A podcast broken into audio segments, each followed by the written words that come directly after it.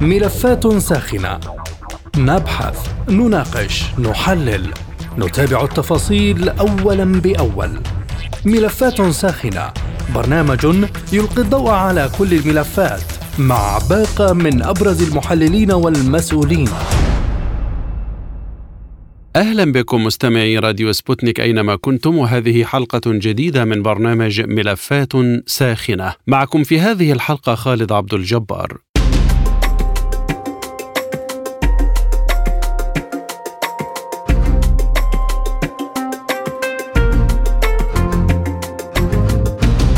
ستة أعوام هي عمر القطيعة التي قررت قطر والبحرين إنهاءها بإعادة العلاقات الدبلوماسية بينهما. وذلك حسب بيان أوردته وكالة الأنباء القطرية ووكالة الأنباء البحرينية. جاء فيه أن لجنة المتابعة البحرينية القطرية عقدت اجتماعها الثاني الأربعاء في مقر الأمانة العامة لمجلس التعاون لدول الخليج العربية في مدينة الرياض بالمملكة العربية السعودية. وذكر البيان أن الاجتماع تناول بحث الموضوعات المدرجة على جدول الأعمال واطلع على مخرجات الاجتماع الأول لكل من اللجنة القانونية المشتركة واللجنة الأمنية المشتركة التي توصلت إلى قرار بإعادة العلاقات الدبلوماسية بين البلدين وفقا لمبادئ ميثاق الأمم المتحدة وأحكام معاهدة فيينا للعلاقات الدبلوماسية لعام 1961 وأكد الجانبان أن هذه الخطوة تأتي انطلاقا من الرغبة المتبادلة في تطوير العلاقات الثنائية وتعزيز التكامل والوحدة الخليجية الخليجية وفقا لمقاصد النظام الأساسي لمجلس التعاون لدول الخليج العربية واحتراما لمبادئ المساواة بين الدول والسيادة الوطنية والاستقلالية والسلامة الإقليمية وحسن الجوار.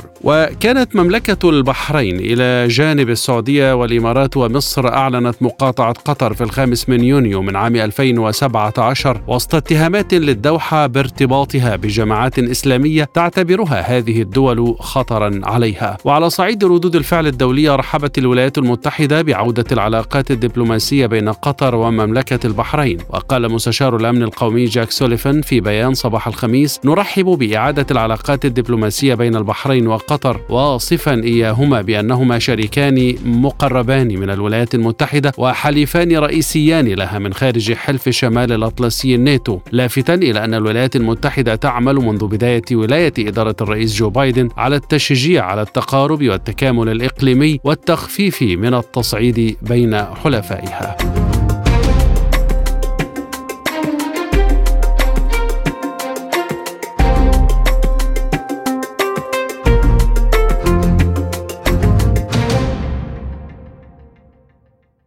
أرحب بضيوف هذه الحلقة من المنامة الكاتب الصحفي والمحلل السياسي البحريني إبراهيم النهام ومن الدوحة الدكتور علي الهيل أستاذ العلوم السياسية القطري ومن القاهرة الأستاذ أشرف العشري الكاتب الصحفي بالأهرام المتخصص في العلاقات العربية. مرحبا بكم جميعا وأبدأ آه، من المنامة معك أستاذ إبراهيم النهام وأسألك في البداية كيف عملت لجنة المتابعة القطرية البحرينية حتى نصل إلى هذه النتيجة التي كللت بإعادة العلاقات الدبلوماسية؟ الدبلوماسية طبعا كان هناك نشاط محموم من قبل الجانبين البحريني والقطري بهذا الشأن آه، تفعيلا وامتدادا لاتفاق العلا طبعا إعادة العلاقات ما بين البلدين الجارين الشقيقين هو كان مسألة وقت وهذا أمر آه، متوقع. البحرين وقطر هما جزء لا يتجزأ من المنظومة العربية والخليجية وهما جيران. وهناك الكثير من المواطنين القطريين من أصول بحرينية شريحة كبيرة من الشعب القطري هو في الأصل من البحرين. وهناك علاقات نسب ودم وشائج قربة واخوليه فيما بين الشعبين الشقيقين. والاتفاق هذا جاء في سياق إعادة تقوية البيت الخليجي الذي هو جزء رئيسي في البيت العربي نفسه. نحن طبعا في كل الأحوال نؤكد على أهمية الصدع بين أي دولة عربية وشقيقتها في أي بقعة من بقاع العالم العربي الكبير. نؤيد تقوية المنظومة الخليجية نؤيد أن البيت الخليجي يكون بيت موحد قوي يعبر عن عن إرادة الشعوب وإرادة الحكومات القائمة والتي تسعى إلى يعني تفعيل أسمى وأفضل وسائل الازدهار والراقي والتحسين المعيشة في المنطقة. نعم. لكن اتفاق العلا أستاذ إبراهيم كان في العام 2021 لما أخذت المباحثات كل هذا الوقت؟ أخي الكريم طبعا نحن لا يعني لا يهمنا الآن لماذا أخذت المباحثات هذا نحن نتحدث عن المستقبل الآن، نحن نتحدث عن إن العلاقات ترجع كما كانت وأفضل، نتحدث على أن يكون هناك شراكة قادمة، شراكة على كافة المستويات، نتحدث أن ترجع الأمور لسياقها الطبيعي، نتحدث عن أن أن تقوية البيت الخليجي هو تقوية العالم العربي ككل، نحن نتحدث أن الحدود العالم العربي هي حدود واحدة، وهو شعب واحد وإرادة واحدة ومستقبل واحد. ونحن نعلم أن آه، أي ضرر يطال أي بقعة من بقاع العالم العربي الكبير يتمثل استهداف مباشر للامن القومي العربي نفسه والاستقرار في المنطقة العربية. كلنا نحن نرتبط كلنا في مصير واحد مصير مشترك واحد وما نتطلع له اليوم هو إنهاء كل الخلافات في المنطقة العربية والإسلامية، نحن محتاجين أن يكون صوتنا واحد أخي الكريم قبالة التحديات التي تعيشها المنطقة والعالم، التجارب التي مررنا بها ليس فقط على مستوى الحروب حتى على مستوى جائحة كورونا، أكدت على أن الدول العربية لا غنى لها عن بعضها البعض. طيب ووفق أي صيغة تم إعادة العلاقات الدبلوماسية بعد ست سنوات من الشقاق؟ هو سيعلن عن هذا الأمر في حينه، نحن طبعا لا لا نبتدع الأخبار ولا نحلل فيما لا نعلم، هناك قنوات رسمية يتم الإعلان من خلالها عن كل التحديثات التي ستواكب الاتفاق المصالحة وهو اتفاق أو إعادة العلاقات إلى مسارها الطبيعي وهذا أمر مثلج الصدر، يعني نحن دائما نقول إن إحنا لا نتحدث إلا بما نعلم، سؤالك أخي الكريم هذا هو سؤال في استنباط المستقبل، نعم. أستاذ النهام المقاطعة لم تكن من جانب المنامة فقط وإنما كانت من جانب ثلاث دول أخرى أه، هل تم الأمر بالتنسيق مع تلك الدول؟ يعني هل هو قرار جماعي؟ هو القرار هو جزء من اتفاق العلا واتفاق العلا يمثل كل هذه الدول ويمثل دول أخرى ويمثل البيت الخليجي والبيت العربي ككل نحن يعني الآن نعيش حالة من التفاؤل والسعادة لا يوجد هناك أحد في البحرين ضد الاتفاق، لا يوجد أحد في البحرين لا يريد المصالحة مع قطر أو مع أي دولة عربية أخرى نحن على خلاف معها، سياسات البحرين معروفة من سنين طويلة منذ تأسيس الدولة الخليفية. هي سياسات آه، تقوم على احترام علاقات الجيرة، تقوم على نبذ الخلافات والتشطير والتشرذم ونبذ التدخل في الشؤون الداخلية للدول الأخرى. هذا نهج تقوم عليه البحرين منذ التأسيس الأول ونهج تقدم سياسة وزارة الخارجية البحرينية بوضوح تام من خلال كافة أدواتها وممارساتها في الخارج. ونحن ثابتون مستمرون على هذا النهج. وماذا عن الدور الذي قام به مجلس التعاون الخليجي في حل هذه الأزمة؟ يعني الاجتماعات كانت داخل مقر الأمانة العامة للمجلس في الرياض. كل دول مجلس التعاون الخليجي ساهمت في إعادة العلاقة مع شقيق قطر وكان لها أثر طيب وأثر إيجابي. آه، نحن نعلم أن الخلافات هذه وين وجدت هي خلافات وقتية. المصالحة يعني هذا أمر آه، مطلوب وأمر قائم وإن تأخر قليلا.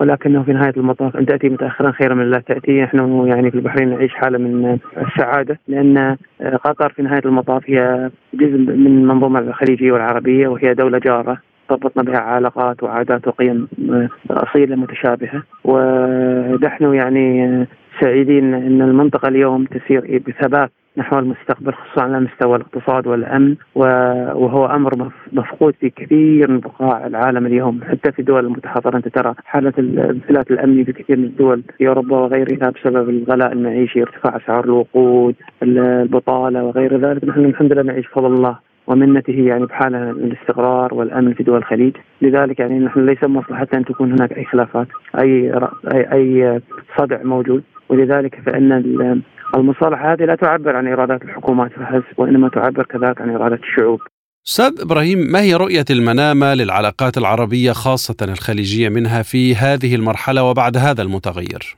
أكد لك أن البحرين تتجه دائما بخطوات ثابتة في بناء علاقات وثيقة وطيبة على كافة المستويات مع دول المنطقة ومن ضمنها قطر على مستوى الاقتصاد على مستوى الأمن على مستوى التعاون السياحي على مستوى تبادل الخبرات على كافة البحرين دولة دائما أو مملكة دائما تسعى لأن تترك الأثر الخير في الآخرين. وهي تبادر البحرين صحيح دولة محدوده في الموارد مساحتها الجغرافية صغيرة ولكنها دولة دائما حاضرة أو مملكة حاضرة في في الازدهار وفي ترك الأثر الخير في دول المنطقة ولو هي تبادر دائما بعمل الخير في كثير من المبادرات كثير من النكبات والكوارث التي تحدث في المنطقة البحرين تكون في صدارة الدول التي تقدم يد المساعدة والعون رغم محدودية الموارد ومحدودية الإمكانيات لأن هذه جزء من ثقافة الدولة والمواطن البحريني ككل. نحن يعني دولة مسالمة نسعى إلى أن تكون دائما علاقاتنا مع الكل علاقة طيبة، علاقة وثيقة، البحرين دائما تتصدر دول العالم في قبلة الوافدين من حيث الاستقرار والعمل، لماذا؟ لأن هذا ليست مجرد أدوات دولة يعني وسياسات دولة من خلال اجهزتها التنفيذية وإنما أيضا الشعب البحريني بأخلاقه بحفاوته بحسن الضيافة بحسن عشرته مع الآخرين أوجد سمعة عالمية له في هذا الشأن وأصبحت البحرين اليوم مقصد للاستقرار والعمل والتقاعد وإكمال الحياة يعني. يعني أسألك عن التداعيات التي يمكن أن تحدث من جراء هذا التطبيع، هل سيختلف العمل الخليجي في المرحلة المقبلة؟ هو ليس تطبيع يعني أنا أتحفظ على هذه الكلمة. هي يعني مصالحه آه، وإعادة لم شمل. وإحنا يعني أي توافق آه، خليجي أكيد سينعكس ايجابا على كافة المستويات الأمنية، الاقتصادية، الاجتماعية، المنطقة الخليجية منطقة صغيرة أخي الكريم، توقعاتها الجغرافية متقاربة. يعني كل دولة تبتعد عن الدولة مسافه بسيطة وشعوبها شعوب يعني تقوم على عادات وقيم ودم واحد. وجود حالة من الخلاف أمر صعب يعني. فنحن يعني ندعو دائما إلى أن تكون العلاقات علاقات هادئة مستقرة تعرف كل دولة مسؤولياتها وواجباتها تجاه جيرانها آه، لأن التحديات التي تواجهها المنطقة من الخارج كبيرة جدا حقيقة ونحن اليوم نعيش في مرحلة نحن أقرب أو أحوج ما نكون فيها لأن نكون دول مترابطة ومتماسكه وأن نكون جسد واحد. والتجارب الأخرى مثل الاتحاد الأوروبي وغيرها من الأمثلة الشبيهة ليسوا أفضل منا يا أخي الكريم. ولا يمتلكون قدرات أفضل من قدراتنا. ولا يمتلكون مهارات شعوب أكثر مننا. يعني إحنا عندنا الامكانيات هذه كلها لكن نحن نحتاج إلى أن نصفي أذهاننا وأن نركز اولوياتنا على ما نحتاجه فعلا الآن في هذه المرحلة وبرأيي أن بأي صدع أو إعادة تقويم المسار العلاقات بشكلها الصحي الصحيح في الفترة الحالية هي ما تحتاجه دول المنطقة وعلى رأسها دول الخليج. كيف تفسر أستاذ إبراهيم غياب الجامعة العربية عن هذه الأزمة في كل مراحلها؟ الجامعة العربية محتاجة إلى الكثير من الجهد لكي تعيد لملمة نفسها وأن تمارس دورها المطلوب آه، تجاه دورها يعني التاريخي المطلوب تجاه دول المنطقة وليس تجاه هذه القضية أو تلك بشكل يعني فردي. آه، نحن نأمل مع التغيرات آه، الرائعة التي نراها اليوم في المنطقة على السعودية ودول الخليج أن يكون هناك دور لمجلس التعاون الخليجي في تقوية الجامعة العربية في الفترة القادمة وبإعادة النظر في آه، قوانينها وأجنداتها وأولوياتها وهيكلاتها. لأن أنا أعتقد أن الجامعة تحتاج إلى جهد في هذا الجانب، هي لا زالت تسير على نهجها القديم بالتأسيس، يجب أن تتماشى وتتماهى مع المتغيرات التي تعيشها المنطقة العربية اليوم. الجامعة العربية هي البيت العربي الكبير الجامع ونحن نؤيد آه، بدايه تقويض أواصرها بكل الوسائل والسبل والدول الخليجية والعربية قادرة على فعل ذلك، وأنا أتوقع أن تكون المرحلة القادمة مرحلة حاسمة في هذا الشأن، وأتوقع أن تكون الجامعة دور أكبر وأكثر أثر تجاه كل القضايا العربية والإسلامية على حد سواء. شكرا لك الاستاذ إبراهيم النهام الكاتب الصحفي والمحلل السياسي البحريني من المنامة.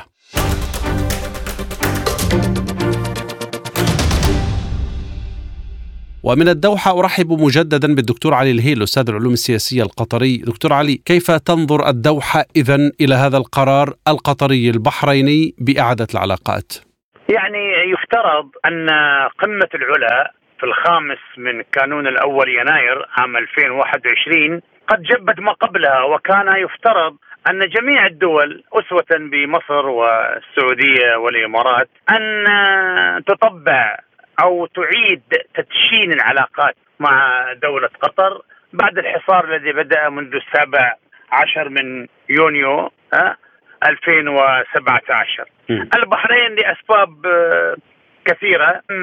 تتقدم بأي مبادرة أو مبادئة للتأسي بالدول الثلاث آه، الأخرى التي كانت تشكل أو تمثل الرباعي المحاصر لقطر.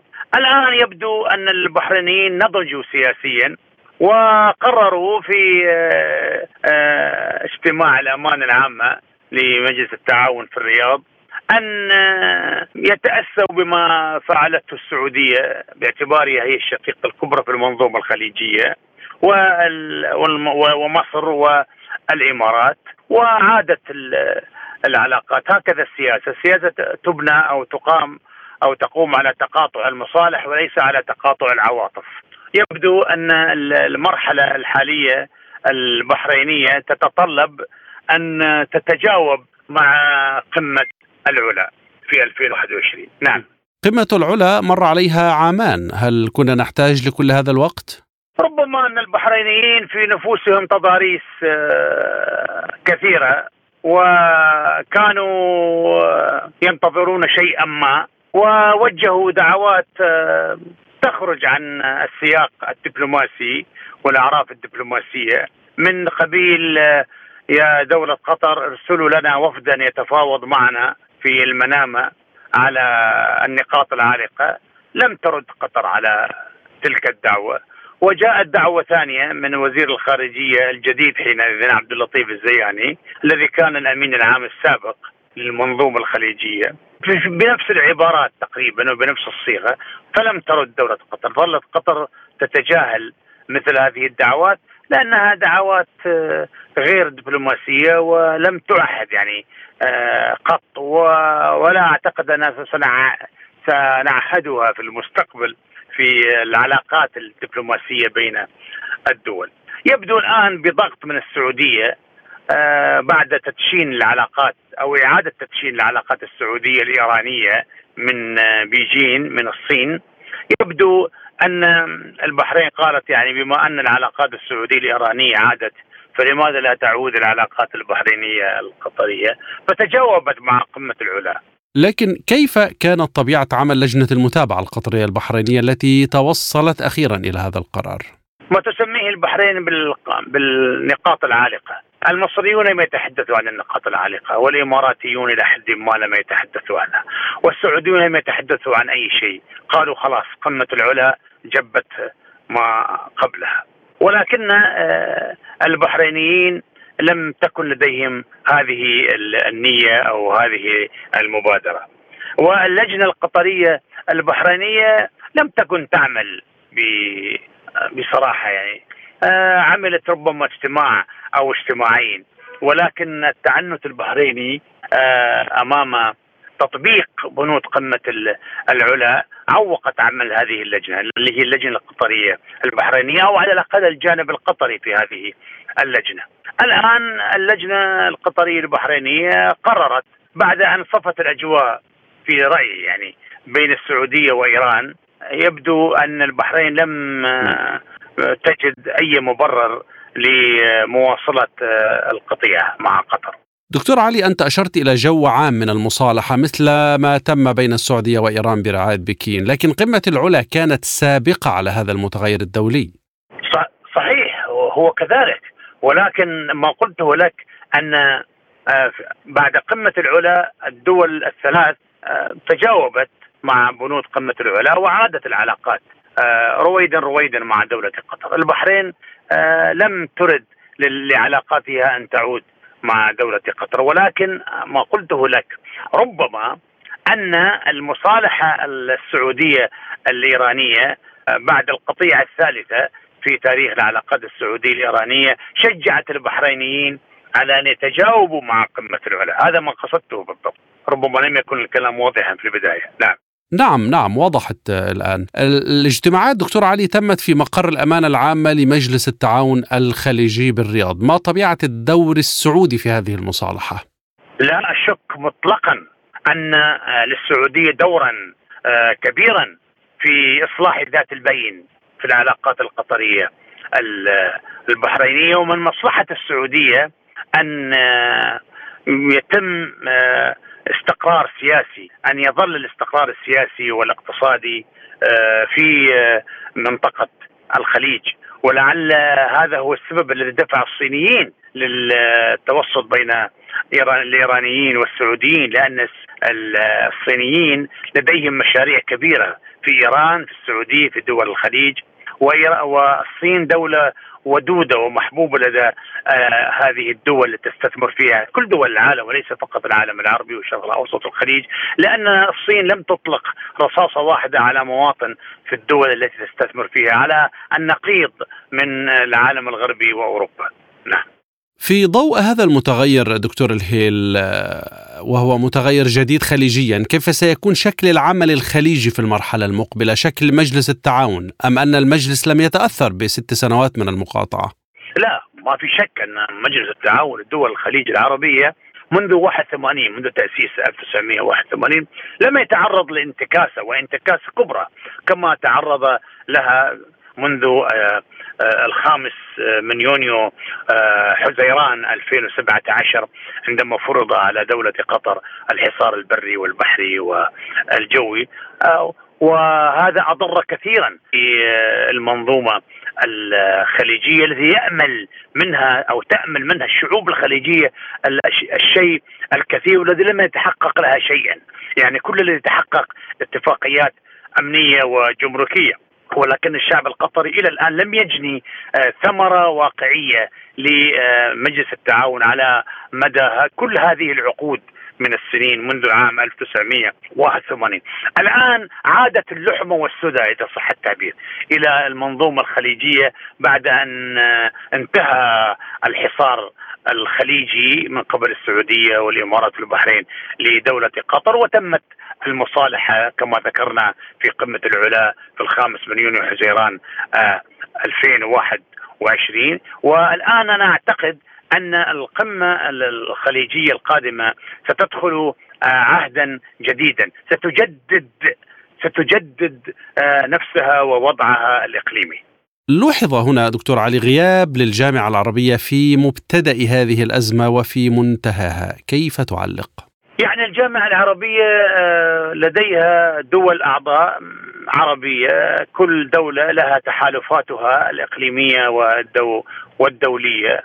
والجامعة العربية الكل يشتكي منها يعني. جامعة الآن هي جامعة ليس الآن منذ زمن يعني هي جامعة متكلسة وحتى منظماتها المنتشرة حول العالم العربي مثل منظمة الصناعة والتعدين وغيرها هي أيضا آه، منظمات متكلسة لا تفعل شيئا لا تعمل شيئا. مجرد آه، أنها تصرف رواتب لمواطني الدول التي هذه المنظمات الخاصة بالجامعة العربية موجودة فيها. فالجامعة العربية دورها ضعيف على المستوى العربي على مستوى قضية فلسطين على مستوى ما يحدث في الأقصى على ما على مستوى ما يحدث في غزة على مستوى يعني دولة المقر وهي القاهرة وهي مصر آه، لها تأثيراتها على جامعة الدول العربية باعتبارها دولة المقر. يعني علاقة مصر مع إسرائيل والتوازنات آه، في العلاقات المصرية الإقليمية والدولية تؤثر سلبا لا شك على دور جامعة الدول العربية عربيا كما أنها آه، جامعة الدول العربية لم يكن لها أي دور في الحصار لم تنتقد الحصار لم لم تتخذ موقفا معينا من الحصار. وعندما وعند اتفاق العلا آه، فقط اكتفت بالترحيب لا شيء غير ذلك. شكرا لك دكتور علي الهيل أستاذ العلوم السياسية القطري من الدوحة.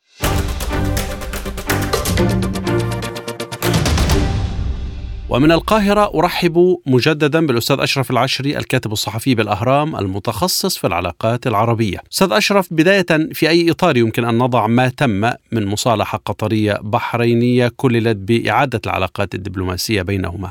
بكل تأكيد أعتقد أنه يأتي في إطار تحقيق مصالحات عربية عربية بدات في الآونة الأخيرة بتصفيه وتنقيه الأجواء على أكثر من مسار وأكثر من صعيد عربي. ولديها كثير من الحظوظ في هذه المرحلة الدقيقة بشأن يمكنت أن يكون هناك بالفعل لمة لكثير من القضايا والتحديات العربية في الإقليم لأن هناك بالفعل في الشهور الماضية كثير من الصعوبات الإيجابية كان أبرزها أيضا الإيرانية السعودية التي من شأنها أن تلعب دورا كبيرا في تصفير كثير من الأزمات والتحديات في الإقليم وتلعب دورا كبيرا في توفير منطلقات جديدة للتعاطي مع كثير من بعض التحديات والأزمات والمشكلات القائمة بين بعض الأقطار العربية، ارى ان هذه المصالحة السعودية الإيرانية. إن شاء الله تنسحب على مصالحات عربية إقليمية ومصالحات عربية عربية. والنموذج البحريني القطري في الساعات الماضية خير نموذج وأعتقد أنه سيتبعه كثير من التفاهمات والتلاقي في كثير من الرؤى بشأن كثير من القضايا العربية. العربية الامر سوف يترجم بشكل عملي في القمة العربية المرتقبه في الرياض. 19 مايو القادم بكل تأكيد. البعض يضع اتفاق العلا أساسا ومرجعا للمصالحة الأخيرة لكنك تشير إلى اتفاق بكين السعودي الإيراني.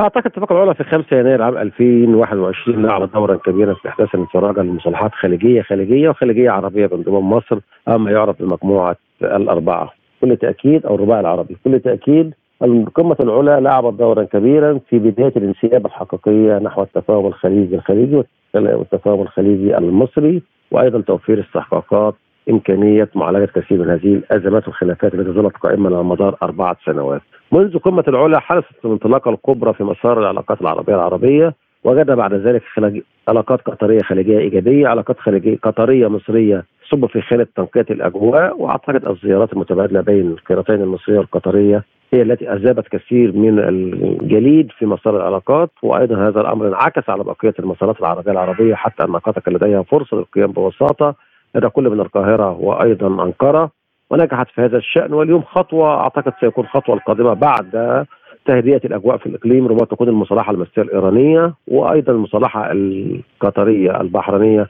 كان لديها درجة كبيرة من التفاهم فيما يتعلق بتحقيق هذه النجاحات على المستوى الثنائي. كيف سيتأثر العمل العربي المشترك بهذه الأجواء أستاذ أشرف؟ بكل تأكيد سيكون لديها دور بناء فيما يتعلق بدافع قوة العمل على المستوى المسار العربي نحو مزيد من التفاهمات وربما هناك بدايه صحوة عربية لمعالجة التأزيم الذي حدث في السنوات الماضية بعد ما حدث بأحداث الربيع العربي الأمر الذي أدى إلى حالة من التراجع والخلل في المشهد العربي أرى أن هناك رغبة لدى القوى الفاعلة أو ما تسمى دول القوى المحور مصر والسعودية والإمارات في ضرورة أن يكون هناك درجة كبيرة من توفير أجواء لنجاح ما يعرف بتيار الاعتداد العربي في الإقليم.